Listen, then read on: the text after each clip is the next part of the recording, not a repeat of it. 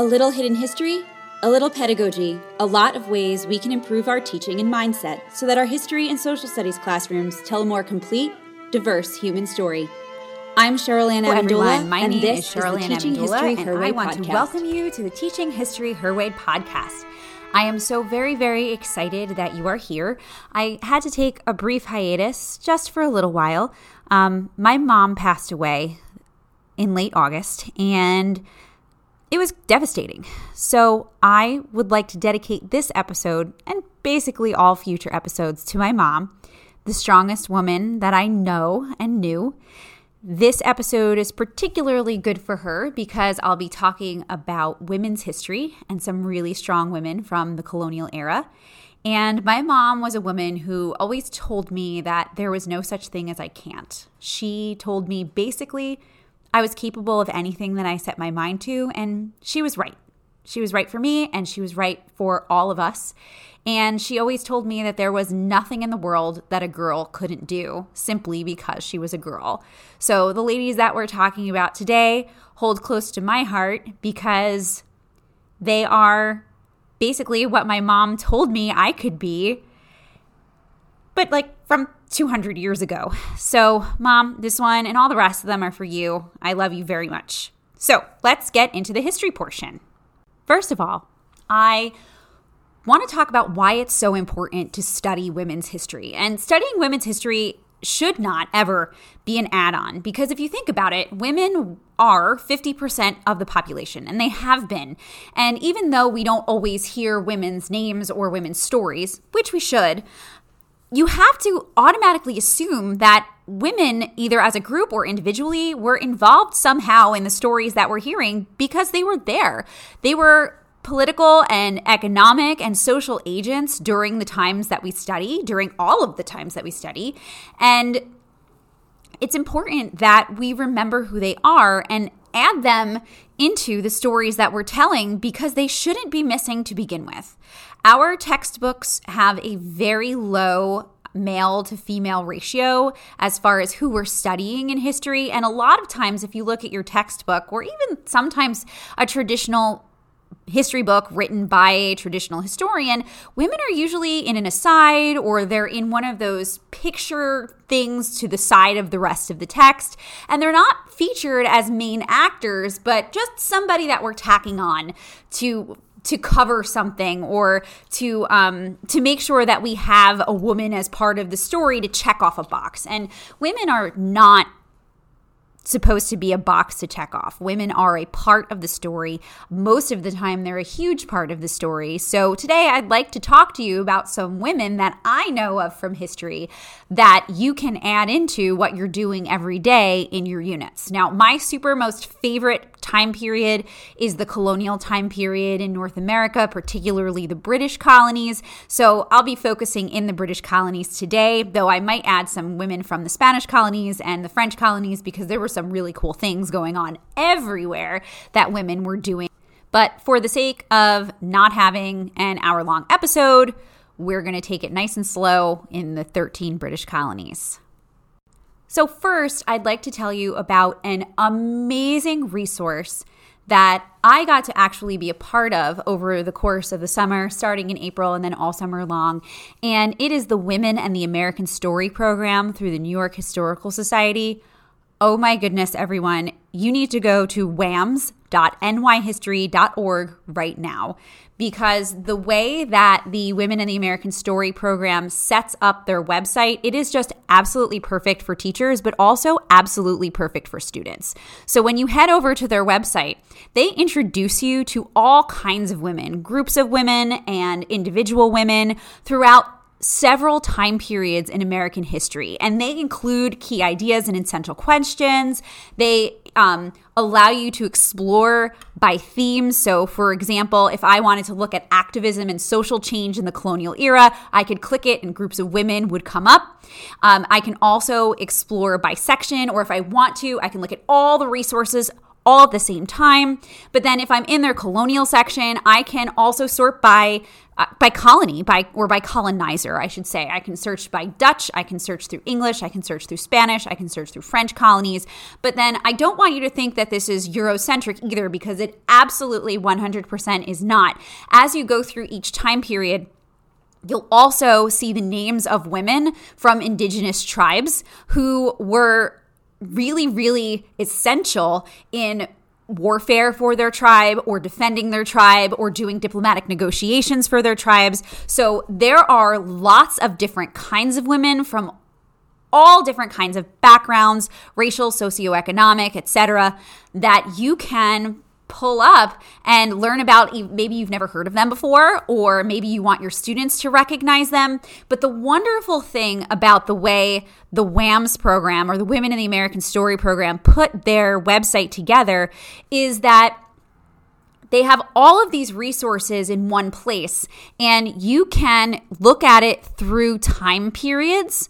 So you're not limited to colonial. There's also um, coming up will be the federal era.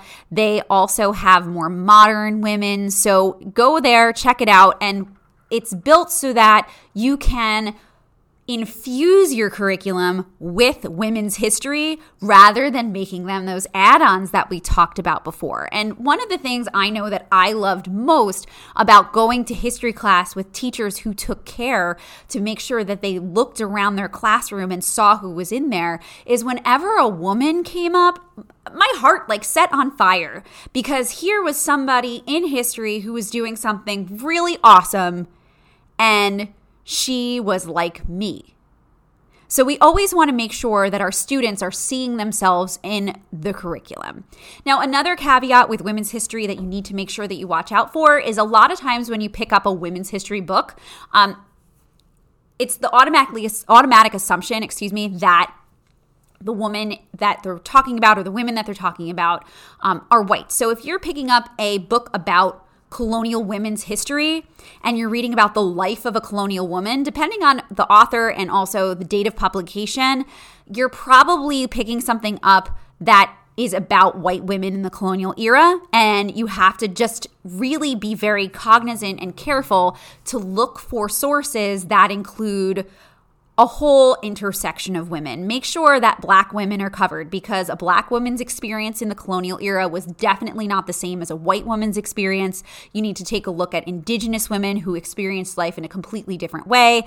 Then you can also get into socioeconomics, rich women and poor women and middling women and enslaved women all experienced life in different ways because of socioeconomic status and race. Uh, you might also look at it from a religious lens. Quaker women experienced life completely differently than someone who was another Protestant sect. So, as we are talking about women in this episode, and as we go back and we reflect about what our curriculum looks like and what we want it to look like, make sure that you're cognizant of those blind spots because up until a few years ago i would pick up a book and be like oh yeah look this is the the experience of a colonial woman. Well i really needed to stop and reflect and think and say well wait a minute this is only the experience of one kind of colonial woman. So depending on what we look like how much money we have what religion we practice etc our life experiences are different so keep that in mind as much as you can. All right, so today on this episode, I wanted to focus on a few different women that I thought were extremely cool. And I exposed my students to these women because they are really, really great and people that they might never have heard of before. So, the first person that I wanted to talk to you about is someone that I found in the WAMS program as I was studying, um, as I was studying WAMS, and her name is Weetamoo. Weetamoo was born sometime in the early to mid 1600s in what we now know as Cape Cod, but at the time, it was the Wampanoag Confederacy in New England. She was uh, the daughter of the sachem or leader of the Pocasset people, and the Pocasset people were part of the Wampanoag Confederacy. So Weetamoo had no brothers, Um, and her father taught her basically everything she needed to know about hunting, about fishing, about fighting, about negotiations and diplomacy. So Weetamoo was a warrior queen, if you really want to put it that way. The policy of the Wampanoag at the time Weetamoo was growing up was to use diplomacy with the English. So they tried to stay peaceful with the English whenever they could. But as the people of the Plymouth colony got more and more land hungry and they tried to take away land from the Wampanoag Confederacy. The Wampanoag had to come up with some kind of other way to keep the English at bay, to keep them from completely taking over. So, Weetamoo will become sachem of the Pocasset people, and she also, as the sachem, as the leader, has to figure out how are we, how am I going to protect my people from the threats of the English? Because the, the English not only bring warfare, but they also bring disease and they can decimate the Wampanoag people, the, Wamp, the people of the Wampanoag Confederacy, by simply being there. So Weetamoo uses her gender as a way to get more power. So not only is she the sachem of her people, but she also marries other sachems from other Wampanoag Confederacy tribes. So she marries the sachem of Saugus as her first marriage, and then when he died, she married Wamsutta, who was the son of Massasoit, and Massasoit was the great sachem of the Wampanoag Confederacy. She also uses her sister's marriage to her husband's brother, Metacom, of Metacom's War, so she's able to consolidate power for herself by through marriage. So not only is she trained in all of these awesome things, she's incredibly smart, she is a warrior, she is a leader of her own tribe, but she also is able to use her status as a woman to marry into more power and because she has some ideas about how she's going to protect her people. So when her husband becomes the great sachem when his father dies in 1661, she, as his wife, gets more stature in the community.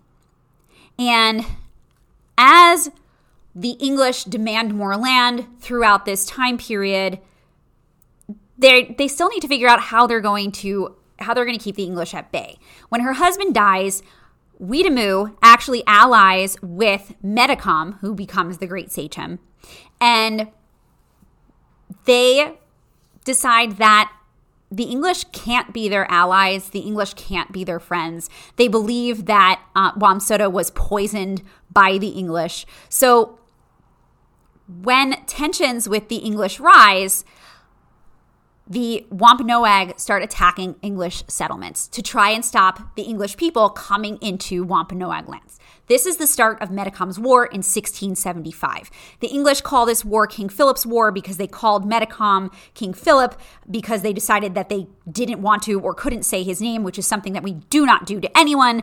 And we are going to call it Metacom's War in this in this podcast. So Weetamoo and Metacom fight to try to protect the Wampanoag from the English, from English aggression, from English takeover, etc. So what Weetamoo does is she takes the warriors that she's in charge of and she commits them to this cause in Metacom's war.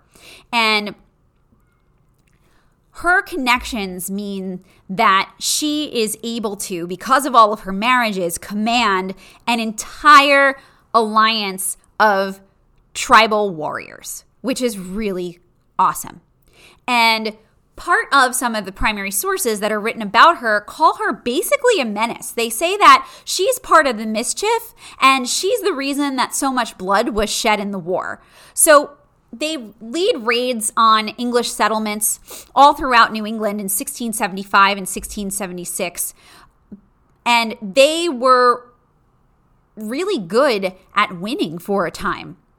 So they had to make sure that they outsmarted the English and they did have basically home field advantage. But Weetamoo ends up, Weetamoo and Metacom end up losing the war anyway. So the English were able to wear away the tribal alliances that the Wampanoag Confederacy worked so hard to pull together. And they killed many, many Wampanoag people. They sold Wampanoag people into slavery if they hadn't died. And eventually, the leadership dies as well. Weetamoo dies while crossing a river on her way into a battle. And what happens to Weetamoo is the English happen to stumble upon her body and they decapitate her and put her head on a stake. And they use this as a form of intimidation and they put it on a pole outside of, of an English settlement to show that Weetamoo had been defeated and that Metacom's war was basically over. So, Weetamoo is a way to show your students, her story is a way to show your students that women were a very big factor in Native communities in trying to fight back against settlement, in this case, British settlement. And if you go to the Women in the American Story website, you can actually see the letters that the English wrote about her so that you can see where her story comes from, but also understand that the English were totally against her, which was another wonderful way of showing students that there are two sides to every story. So the primary sources that we see about Weetamoo are written by the aggressor, by the person who was who was going after her land and her confederacy. So um, Weetamoo is a very big suggestion in my book, and I hope that you can incorporate her story into your class in one way or another. Another thing that I try to emphasize when we talk about colonization in North America is the fact that indigenous people were here and they were a political force that needed to be talked to and dealt with diplomatically. So there are diplomatic relations between indigenous peoples, tribes, and the English, and the Dutch, and the French. So it's not as if the English got here and the Dutch got here and all of these people just submitted or surrendered. We have to remember that indigenous tribes are powerful political entities. You don't just come in and take their stuff because they are powerful political entities that need to be respected, that deserve the same kind of diplomatic negotiation as another European country would get from the Europeans who land landed in North America. So another interesting woman that I like to bring up in my classes is and excuse my pronunciation, I'm not great with Dutch names, but I'm going to try is Sarah Rolfs Kierstede van Borsum. So Sarah, or if we want to go by last name, Van Borsum, was a translator in meetings with the Lenni Lenape. And the Lenni Lenape tribe was in my neck of the woods uh, in northern New Jersey. And she would speak to the government of the Netherlands back in Europe um, about what's going on with the Lenape communities. She served as an interpreter. And being an interpreter was really important because she was able to learn a new language. And I'm not sure what you know about the Lenape, but there are three different um, language groups of Lenape people. And she was a translator in negotiations between the Dutch and Lenape. And the Dutch people considered her work to be so very important that she received rewards from the Dutch and the Lenape for her work. So she was granted land by the Dutch, which is questionable in and of itself if we talk about land ownership. But the Dutch government considered her work to be so important that they gave her a land grant, which doesn't really happen for women as much. Um, and in fact, the land grant was her was to her, but was given to her husband because of property owning um, laws at the time. But again, another woman worth studying. And lastly, so that my podcast episode doesn't go on forever, one other very interesting resource on the Women and the American Story website, and they're all very interesting, but these are a few of my favorites that I'm sharing with you, is a patent for cleaning and curing corn.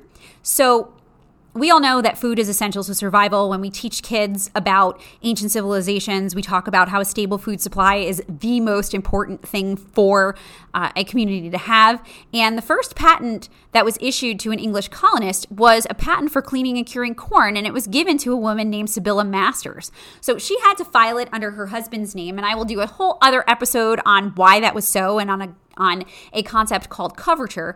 But she had to file it in her husband's name because women couldn't be recognized by the law in English society. But this woman was able to find a more efficient way to clean corn, which we know, number one, came from indigenous tribes uh, indigenous tribes taught english people how to actually grow this crop and we also know that it was a life-sustaining crop both for indigenous people and then the english people who came here uh, and took over the land afterwards. So she invented a way to pound corn in the same way a mortar and pestle would, the same way uh, Native women would do this, but she made it with less, made it made it happen with less effort. So um, her husband happened to be excited and proud, excited for her and proud of her. So she was listed in the government records as the true inventor, and that's how we know that a woman invented the um, invented this corn gin, basically. So I really hope that number one, you learned a little something today and enjoyed this episode. Number two, I really encourage you to visit wams.nyhistory.org and take advantage of all they have to offer. There are also lesson plans in there, and there are questions that relate different women to different time periods and to different people within the same unit. It's just one of the best resources that I've ever come across for women's history and history in general. And I really hope that you'll join me for my next episode. So until then, then, thank you so very much for joining me. Again, my name is Cheryl Ann Amendola with the Teaching History Her Way podcast. If you would like to get in touch with me between episodes or just chat, you can find me on Twitter at History Her Way or on Instagram at Teaching History Her Way. Or you can visit me at www.teachinghistoryherway.com. Have a lovely day.